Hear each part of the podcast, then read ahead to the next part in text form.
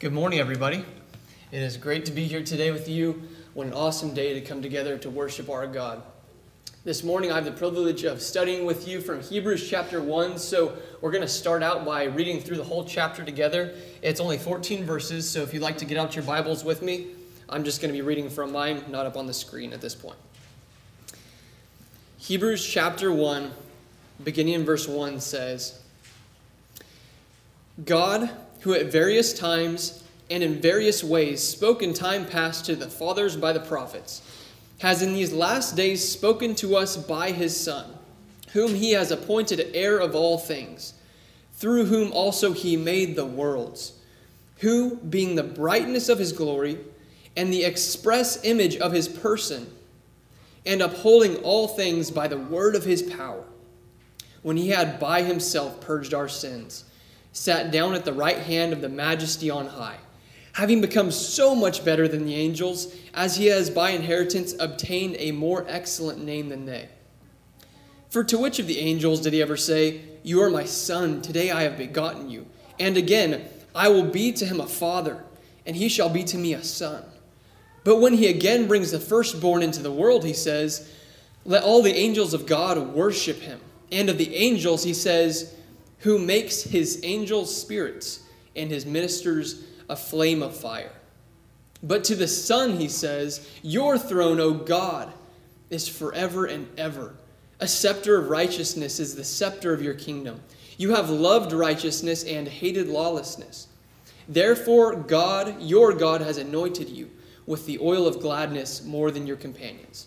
And you, Lord, in the beginning laid the foundation of the earth and the heavens are the work of your hands. They will perish, but you will remain. And they will all grow old like a garment. Like a cloak, you will fold them up, and they will be changed. But you are the same, and your years will not fail. But to which of the angels he has, has he ever said, Sit at my right hand till I make your enemies your footstool? Are they not all ministering spirits sent forth to minister for those who will inherit salvation? So, this is the first chapter of the book of Hebrews. And the reason I started here with this study is I was wanting to cover some things later in the book of Hebrews. And as I tried to back up and gain context for those comments, for those words that were written, I kept backing up further and further to get better context because it all builds so well. And so I said, why don't I just start at the first chapter and I'll start working through the book of Hebrews uh, from this point the next few times I speak. So, Hebrews chapter 1, a quick little um, introduction to it. It was written to Christians who were formerly Jews. So, Hebrews are, are Jews, that's the same thing, one and the same. Uh, and so, he's writing to Christians who used to be Jews. And these people are facing some difficulties. Uh, maybe with the length of time that has gone past after their conversion. Maybe they're wanting to drift back into Judaism. Because, I mean, think about it. That is their comfort zone. If you came from a system where your whole culture, your whole nation is built around the Judaic system, then it was hard for them to leave. And even once they were converted, it was easier to, to go back to where they had always known. And so the writer of Hebrews, uh, we don't know who it is. The first verse starts out by saying God. And, and so God is, is, is the is the uh, inspires inspires these words, but we don't know necessarily who wrote them. And that's not important because this is God's word, and He's instructing these Jews to keep focusing on Jesus. And this first chapter is all about that, as we read. It is lifting up Jesus, it is magnifying Jesus, so that they can see that, hey, when you walk away from Jesus, if you are feeling like you, you're just going to kind of go back to whatever you used to do and serve God the way you were trying to serve God. He's saying you can't just walk away from this man, Jesus, because he is so much more than a man and he's so much greater than even an angel. And we'll talk about that in more in a little bit. So, one of the overarching things I want us to keep in mind as we go through the book of Hebrews, uh, in teaching, we call these enduring understandings that we want you know the audience to leave with, is that we must always be ready to change because God has called us to change despite any discomfort we might face. And that change is based on one, God's will. So, number one, we follow God's will and we do what will be best for the growth of His people. Now, that applies personally and applies as, it applies as a church today that we must first follow God's will, no matter if it makes us uncomfortable, and we must do what's best for the congregation within that, um, no matter how uncomfortable it may make us, and going back to the things we used to do. And throughout the book of Hebrews, since these, this is written to Jews who knew the Old Testament, there's going to be a lot of Old Testament, Old Testament references. So let's begin with verse 1. We're going to walk through these verses. And I'll spend more time at the beginning, but uh, we'll speed up as we uh, work toward the second half. So, verse 1 says, God, who at various times and in various ways spoke in time past to the fathers by the prophets. So it's already established for these people, they're on common ground. They both they all believe in God and they believe together that God has spoken to their forefathers. This is already established ground. He didn't need to recover this. So it's important that whenever we teach, we understand our audience. As I have gone through the teaching credential, that's one of the most important things they teach us is know your audience, know where they're at. And so, since they already believe in God, they know that God has spoken to them. He's alluding to this, and he mentions these various ways. God in the Old Testament spoke to his people in some very interesting and even strange ways. In Exodus chapter 3, he spoke to Moses by a burning bush. It says, Now Moses was tending the flock of Jethro, his father in law, the priest of Midian.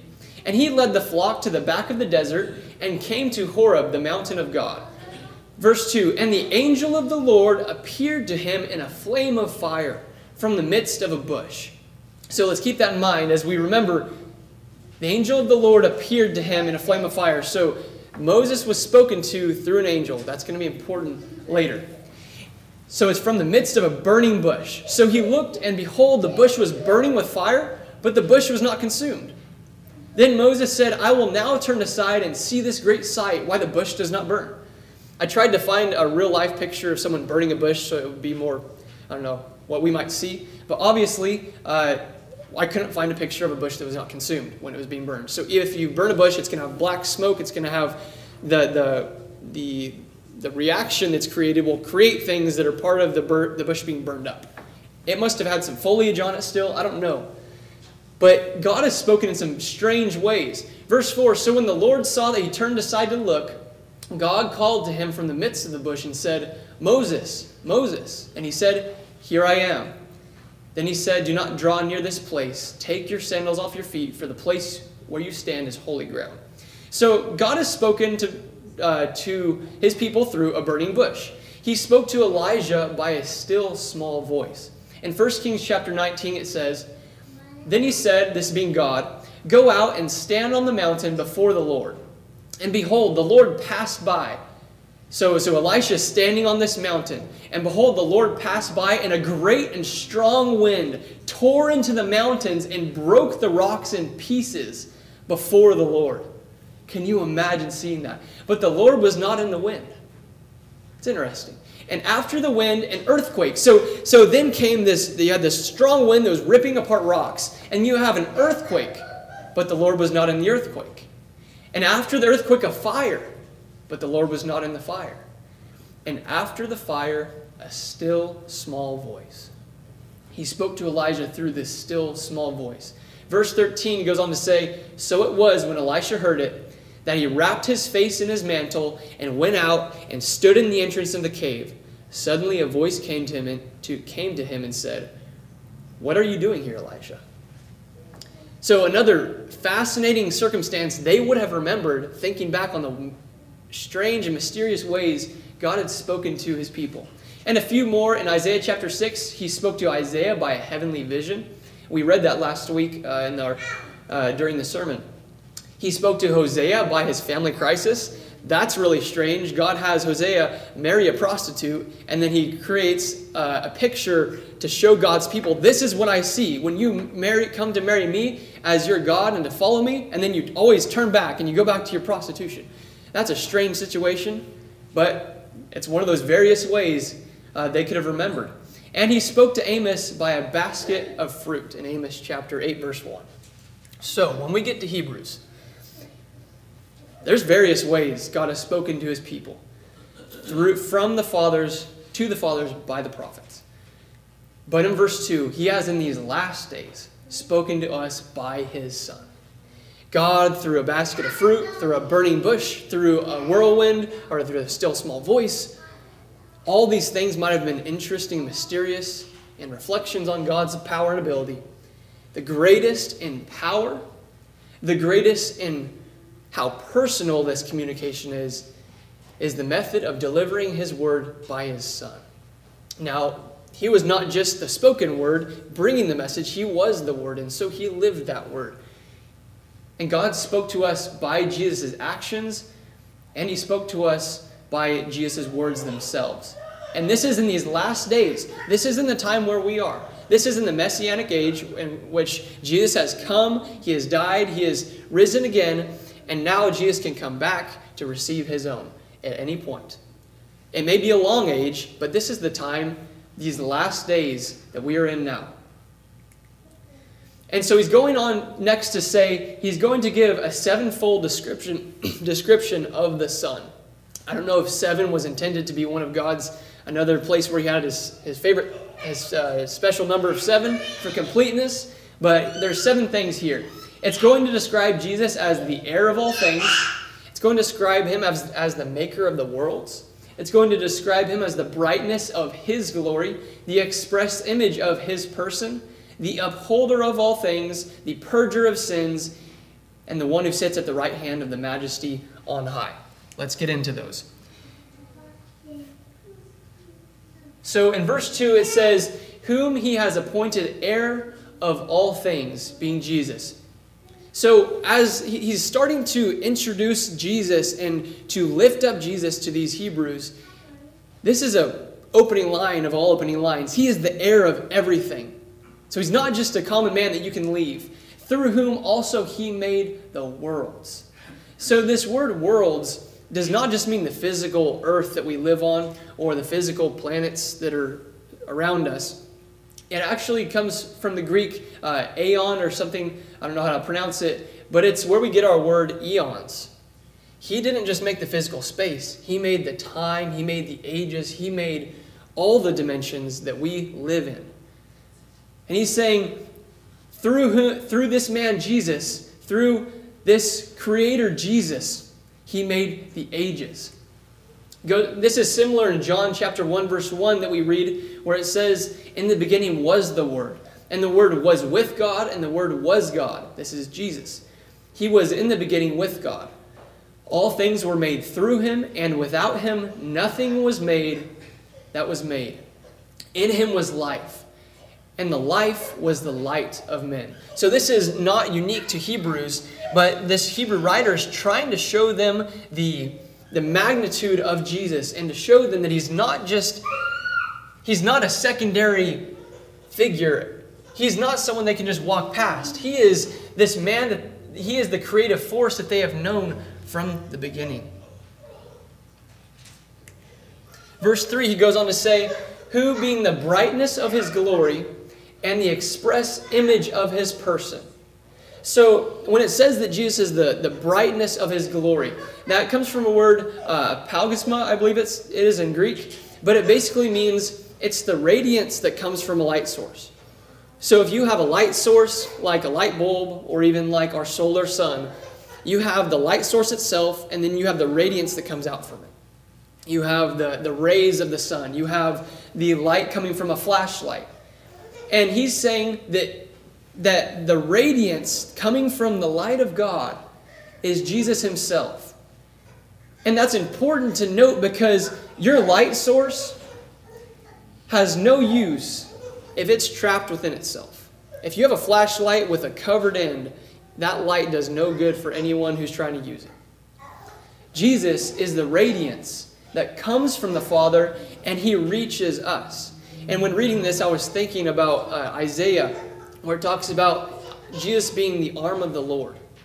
It does no good for us to have a great God up in heaven, to have a great God who created us if he stepped away and did not have a way of reaching us. And Isaiah describes Jesus as the arm of the Lord, the arm that reaches down to mankind and gives man access to God and his plan. That's the radiance. It's the radiance that makes it to us so that we can experience it and to know Him. Going on, verse 3, it says, Who being, so finishes off by saying, and upholding all things by the word of his power. I missed the express image. The express image, he's basically saying he is an exact replica, you might say. So he's not just like, he's not like a knockoff version of, of the Godhead. Jesus is the express image. If you took a stamp and you stamped it, you see the exact image that was on the stamp. Jesus is, spiritually the exact image of God. Okay, then it says, upholding all things by the word of his power. So I don't know if the writer was intending to bring in Greek mythology here. I don't have any knowledge of that.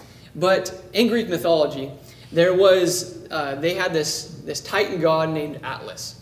And uh, if you've heard of the Atlas, I think it's the weightlifting competitions, that's where they get this idea of one who holds up the world. Atlas was tasked with holding up the earth for forever and ever. He was the one who would physically stand there and hold the earth above him to keep it suspended in the solar system. And it's almost, it's almost a mockery of these Greek gods that you have uh, this, this mythical god, uh, Atlas, who supposedly would hold up the earth. But when speaking of Jesus, he upholds all things by just his word. By just the word that, that spoke creation into, into existence, by the word that gives us life. He upholds all of that. He upholds us in, in the solar system. You might say He is what's giving us gravity. He is, like Chris said last week, holding all things together, making everything sustain and survive. And actually, that word upholding is better probably transla- uh, yeah, translated as maintained or sustained.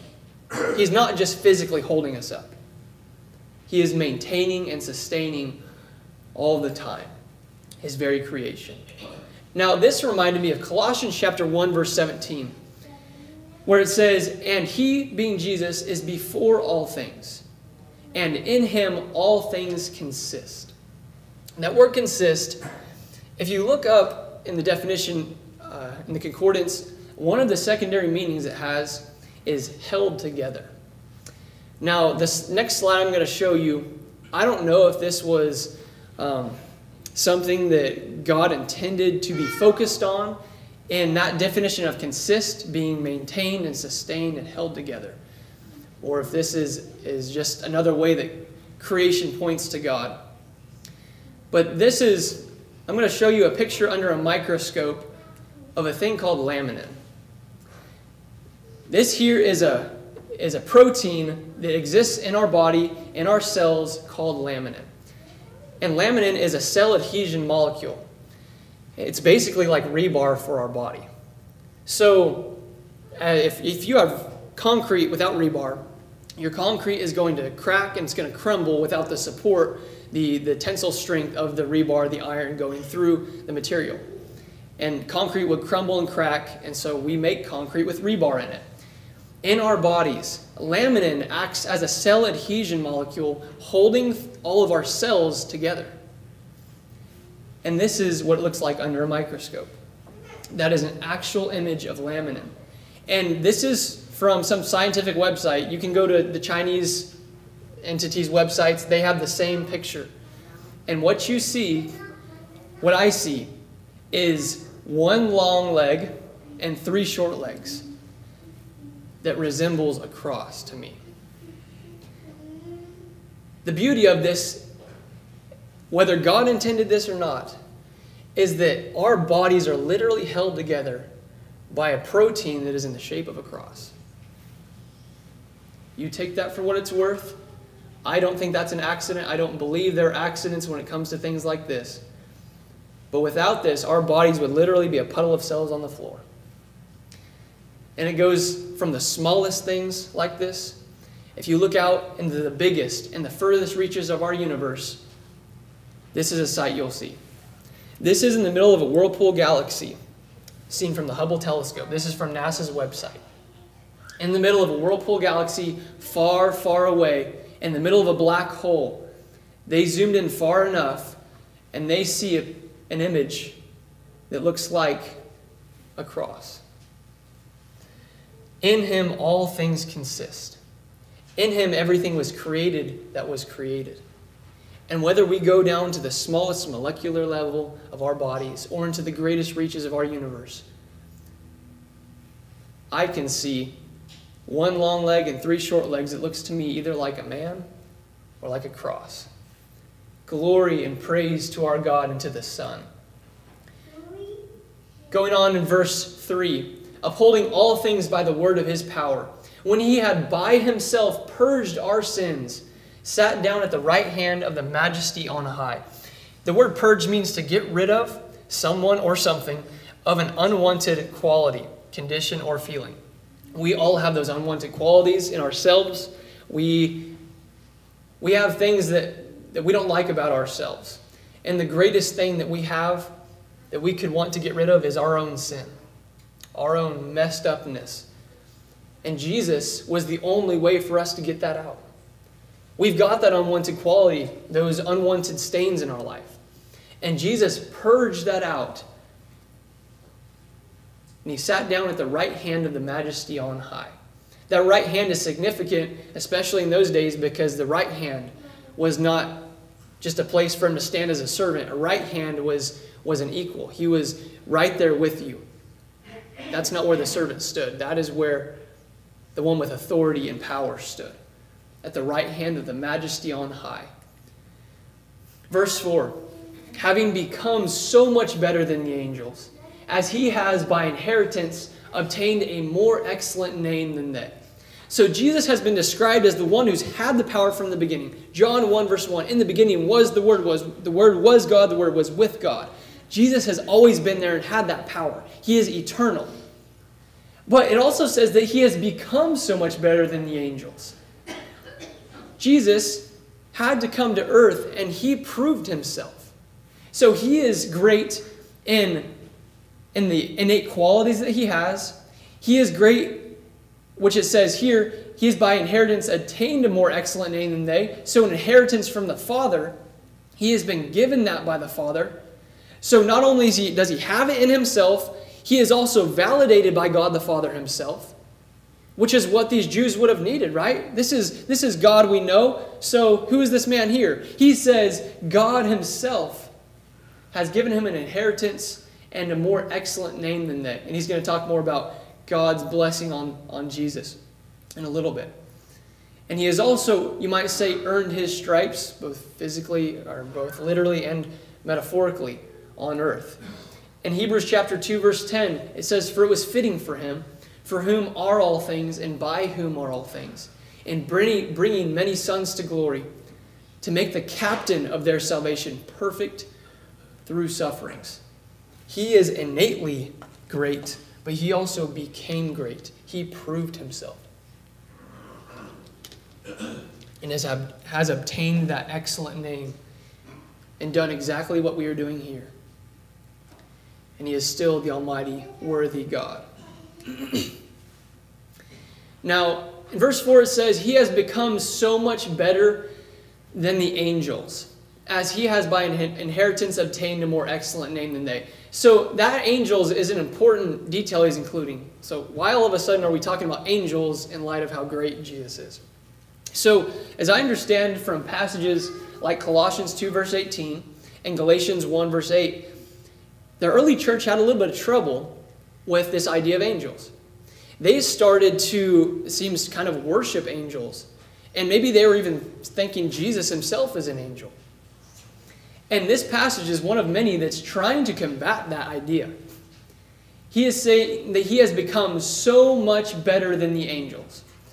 Okay, so let's talk a little bit about angels. When we in modern culture think about angels, we have this hallmark mentality a lot of times. We have uh, Hollywood maybe in our heads of these cute little floating creatures. But that is, it couldn't be farther from the truth of what angels are in the Bible. So you might, you might have seen some statues like this. Maybe you even have some supposed to be cute little baby angels in your yard. But our, our God has has helpers, has ministering spirits that are actually quite different from these pictures. In 1 Chronicles chapter 21, verse 15 and 16, we hear where these angels are involved. So, whatever picture you have in your head, create a blank slate now. We'll clear the clutter, and let's create an image of an angel based on what we read here. It says, And God sent an angel, an angel, one angel, to Jerusalem to destroy it. Jerusalem was one of the great cities. And it says, God sent one angel to destroy the entire city. But as he was about to destroy it, the Lord saw and was sorry over the calamity and said to the destroying angel, It is enough. Now relax your hand. So we note there that God is in control of these angels, they are under his power. And the angel of the Lord was standing by the threshing floor of Ornan the Jebusite. Then David lifted up his eyes, saw the angel of the Lord standing between earth and heaven, with his drawn sword in his hand and stretched out over Jerusalem. I can't imagine what that looked like. There's different times in the Bible where God God chooses to let his people see physical forms of his power. And this is one of those. In the Old Testament, we see where God had, had blinded their eyes and then he'd opened their eyes, like when uh, Balaam was riding the donkey. The donkey stopped and he kept getting further and further away until God finally showed Balaam what was in front of him, and it was an angel ready to, to whack his head off. God, every once in a while, showed physical manifestations of his power, even though they were not physical beings.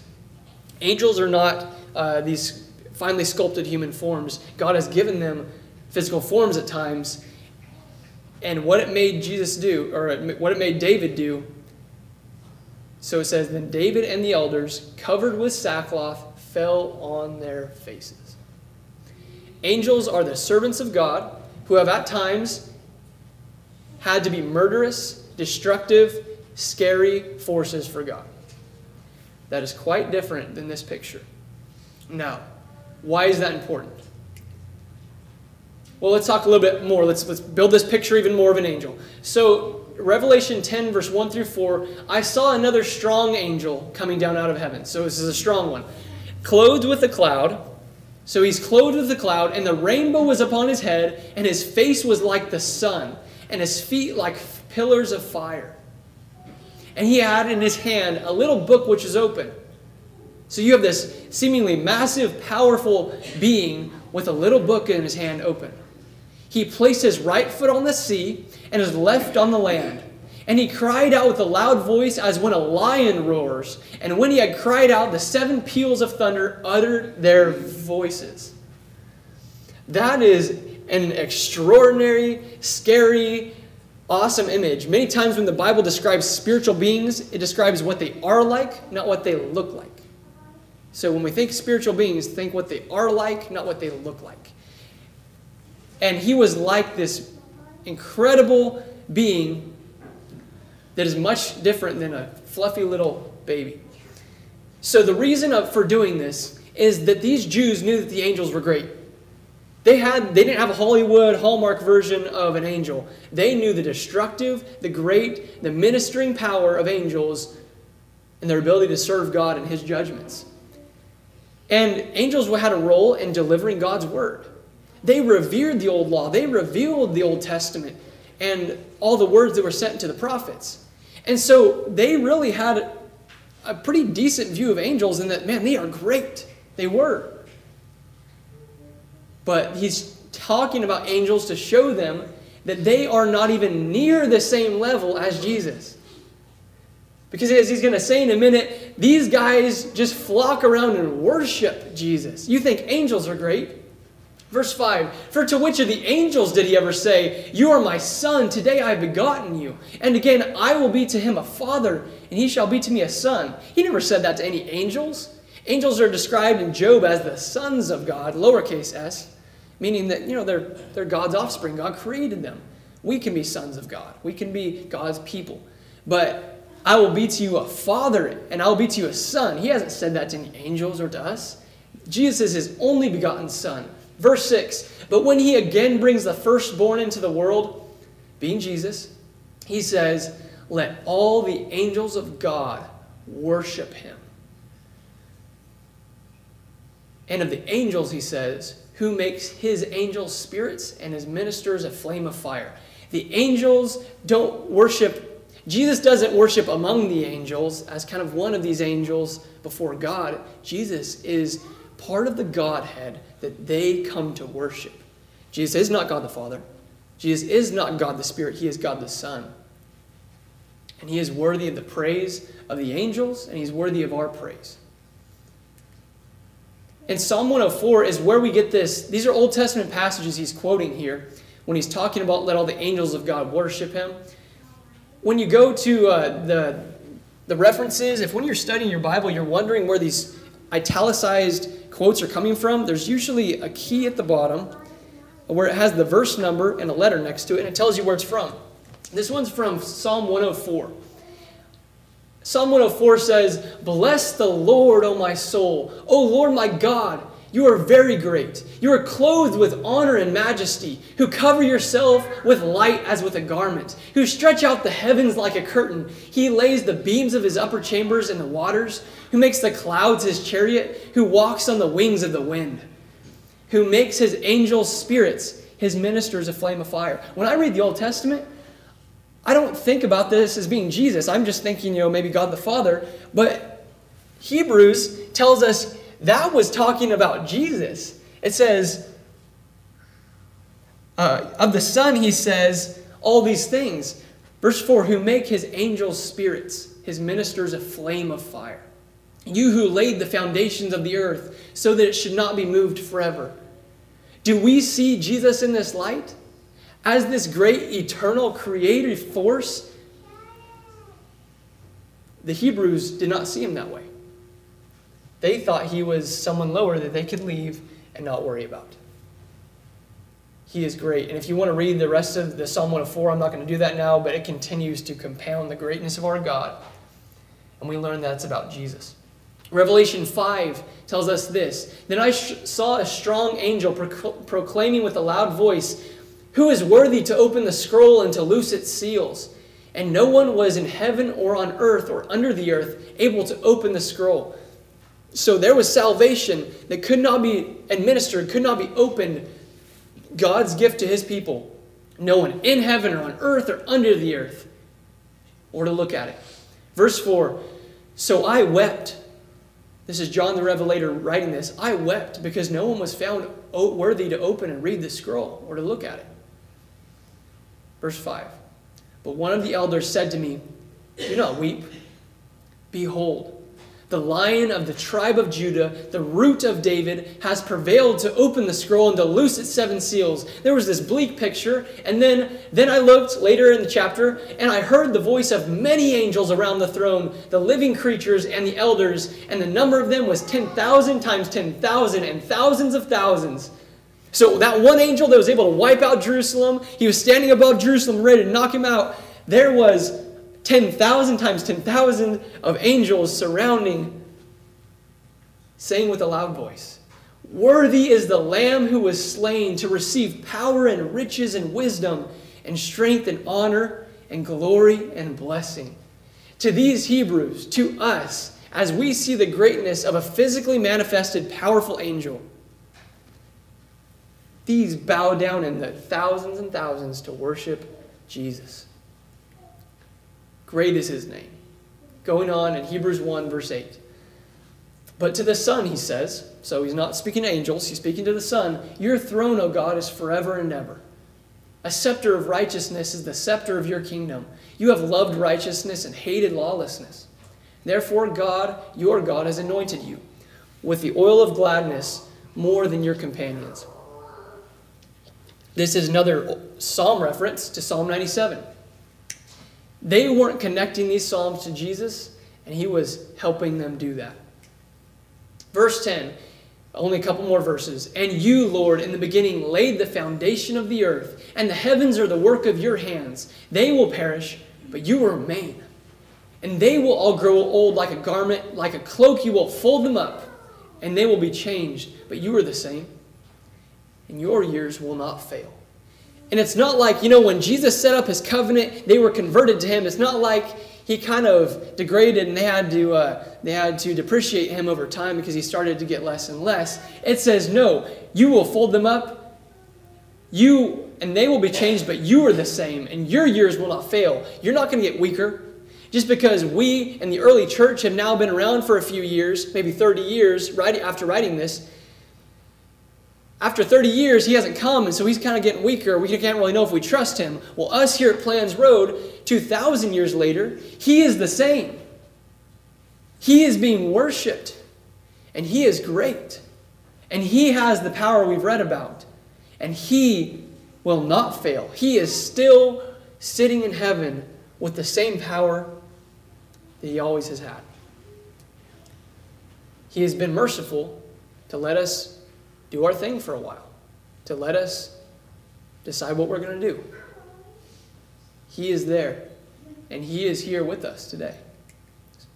Verse 13 But to which of the angels has He ever said, Sit at my right hand, till I make your enemies your footstool? Till I make all these people who are fighting against you just something you kick your feet up on. He never said that to any angels. Are they not, are these angels not all ministering spirits? Sent forth to minister for those who will inherit salvation. So this brings our chapter to the close. I love this last line. He's talked about angels to give them a gauge for how great Jesus is. He's talked about the power, or we've talked about the power that he has as God. Now, all of these things that are so much greater than you, all of these things that could wipe you out with a snap of the finger, do you not see that all these are just sent to minister to you and towards salvation, I can barely lift, a couple hundred pounds. There's not much I can do, especially compared to all these things. But all these great forces are working towards giving me salvation and toward giving every one of you salvation. Do you feel important this morning? Do you feel valuable this morning? You should. All these great forces are working towards providing help for those who will inherit salvation through administering the word that we're reading and our God being with us all the time. I hope this morning that we see the greatness of Jesus, and I hope we see today that we are valuable to Him and that He is the same God who has always been here and who's with us this morning as we worship Him. As Chris said last week, how great is our God? We thank you for listening to our podcast put on by the Church of Christ at 2215 Planz Road in Bakersfield. If you would like any additional information, or you would like to receive a free Bible correspondence course by mail, please email us at info at churchofchristbakersfield.com. Our service times are Sundays at 10:30 a.m. and 5 p.m. and Wednesdays at 7:30 p.m. Please make plans to join us. We would love for you to be our honored guest.